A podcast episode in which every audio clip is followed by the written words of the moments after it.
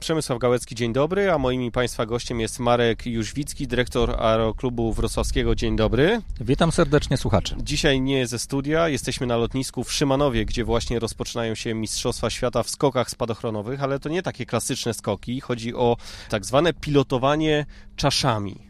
Tak, z angielska nazywane canopy piloting e, i chyba najlepiej ta nazwa oddaje formułę tych e, zawodów. Bardzo nowoczesna e, dyscyplina. Mm, skoczkowie w klasycznych skokach spadochronowych zwalniają przed lądowaniem, natomiast w canopy piloting rozpędzają się, nabierają prędkości, energii, dynamiki i ta nazwa również tą dynamikę oddaje. Zaraz to będziemy obserwować. Jesteśmy dosłownie kilka metrów od specjalnego basenu, bo ja wiem, z 80 metrów długi, z 20 e, szeroki i już za moment pierwsi zawodnicy właśnie tutaj będą lądować. Ten basen e, to również e, perełka na Dolnym Śląsku, perełka również w naszym kraju i w Europie.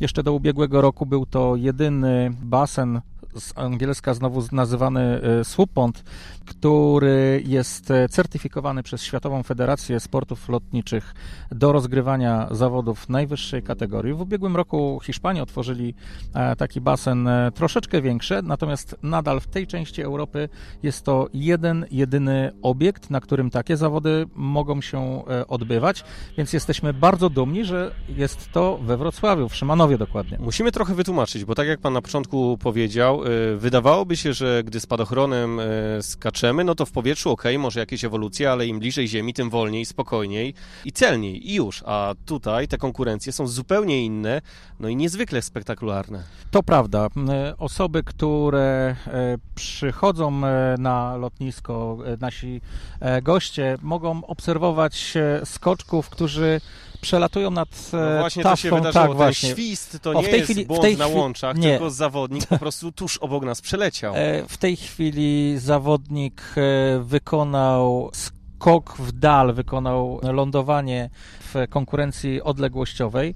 Zawodnicy, aby uzyskać wystarczająco dużą energię e, do wykonywania ewolucji kilka centymetrów nad e, wodą, rozpędzają się do prędkości rzędu 140-150 km. 150 km na godzinę i ten człowiek przed chwilą przeleciał tuż obok mnie, dotykając stopą wody. Tak, to prawda. Z taką właśnie prędkością. To prawda i ten, ten świst powietrza i ten, ten powiew, który pan poczuł przed momentem, to właśnie efekt ruchu e, zawodnika tutaj przed nami. Kolejny...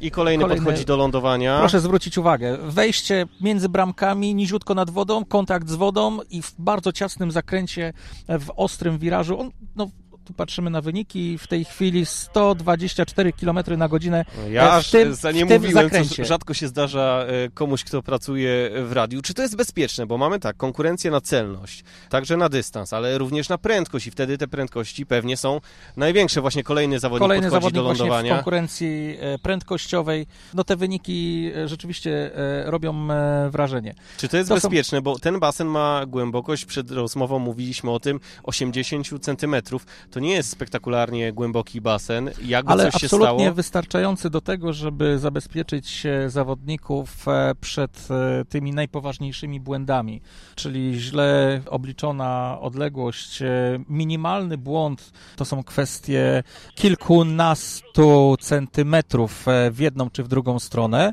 No tak, bo z jednej strony sędziowie oceniają styl, a styl polega też na tym, że nogę trzeba zanurzyć w wodzie. Tak, to prawda. Szczególnie szczególnie w trakcie konkurencji freestyle'owych. E, tutaj ten kontakt z wodą jest e, no, praktycznie obowiązkowy. Natomiast e, basen jest właśnie swoistą poduszką bezpieczeństwa, szczególnie dla tych najpoważniejszych błędów. Pomyłka o kilka, kilkanaście centymetrów przy tych prędkościach oznaczałaby oczywiście dość poważne uszkodzenia ciała zawodnika. Natomiast Przed chwilą pan podchodził do lądowania, kolejny zawodnik i on przez całą długość basenu miał chwili jedną mamy stopę. maksymalną, maksymalną liczbę punktów. Proszę zwrócić uwagę, przez całą długość basenu trzymał kontakt z wodą, więc tutaj uzyskał bardzo wysoki współczynnik e, trudności, po czym e, po małym wzlocie w powietrze wylądował dokładnie Kilkanaście metrów za basenem. kilkanaście metrów za basenem, ale proszę zwrócić uwagę, tamto pole lądowania e, ma wymiary metr na metr, to jest maleńki I kwadracik. ten człowiek przy prędkości 100 na godzinę trafił potrafił dokładnie w wyhamować, ten tak, punkt. potrafił wyhamować, kolejny, no tu, tu niestety mamy 5 metrów e, zbyt wczesne lądowanie, więc widać tą różnicę umiejętności, ale też ogromny poziom e, trudności tych konkurencji, które e, tu się rozgrywają. Panie dyrektorze, czy to jest bezpieczny sport? Bo naprawdę każdy kolejny skok to jest wielka adrenalina dla tych, którzy to oglądają, a co dopiero dla tych, którzy właśnie przy tej prędkości podchodzą do lądowania. Jestem absolutnie spokojny o te osoby, które biorą udział w e, zawodach. Mamy na lot- lotnisku blisko 100 najlepszych skoczków e, z całego świata. Mówiąc najlepszych, mam na myśli naprawdę naj, naj, najlepszych zawodników wybranych e, z list rankingowych, którzy wykonali kilka tysięcy skoków właśnie na pont, e, kilka tysięcy e, skoków przy takich prędkościach. Ale dość powiedzieć, jaka jest trudność tych zawodów, że niektóre krajowe federacje oczekują, że zawodnicy zanim zaczną startować wykonają pół tysiąca klasycznych skoków. Pół to są tysiąca- bardzo z- doświadczeni zawodnicy. Pół tysiąca skoków to jest absolutne minimum. Mamy zawodników, e, którzy mają na koncie 8-9 tysięcy skoków. Właśnie już tych e, słupowych, czyli tych, e, które wykonywane są w stylu jastrzębia, jak to niektórzy mówią. Stąd w ogóle jest ten, ten słup, czyli, czyli taki atak e, drapieżnika na, na wodę, taki, taki błyskawiczny nalot. Więc proszę sobie wyobrazić ludzi, którzy kilkanaście tysięcy razy wysiedli z samolotu, a kilka tysięcy razy lądowali z prędkościami powyżej 100 km na godzinę. A tutaj we Wrocławiu na lotnisku w Szymanowie będzie debiutowała na Mistrzostwach Świata kolejna konkurencja, freestyle. Tutaj jest niezwykle ważny styl. Co ci zawodnicy pokażą w sobotę? Nawet e, nie umiem sobie wyobrazić, jakie e, ewolucje zawodnicy przygotowali na Mistrzostwa Świata. I to jest chyba najlepsza rekomendacja, że trzeba przyjechać i zobaczyć. Bezwzględnie. To są, to są długie miesiące, długie lata przygotowań i na Mistrzostwach Świata e, na freestylu zawodnicy pokazują to, co e, mają najlepszego w zanadrzu, trzymają to do końca w tajemnicy przed konkurentami, natomiast freestyle jako dyscyplina, jako pierwsze Mistrzostwa Świata zadebiutują e, we Wrocławiu właśnie, więc będziemy absolutnie już e, w annałach historii zapisani. I warto tutaj przyjechać także dlatego, że te atrakcje zdarzają się praktycznie co minutę. My rozmawiamy od minut e, ośmiu i praktycznie co moment kolejny zawodnik ląduje. Jest tutaj co oglądać. Dokładnie rzecz biorąc, e, jak e, przygotowywaliśmy mistrzostwa, wyszło nam, że w trakcie trwania zawodów co 50 sekund średnio od dzisiaj do soboty będzie lądował skoczek. W tych takich kluczowych momentach to mogą być lądowania co 20 sekund. Mamy praktycznie deszcz spadochroniarzy przez e, cztery kolejne dni. No i panie dyrektorze, tutaj walka toczy się o medale Mistrzostw Świata, ale warto też powiedzieć, że naprawdę wielkim wynikiem jest także to, że to Wrocław organizuje te zawody. Dość powiedzieć, że Dubaj, Mekka spadochroniarzy też się ubiegał o organizację Mistrzostw Globu.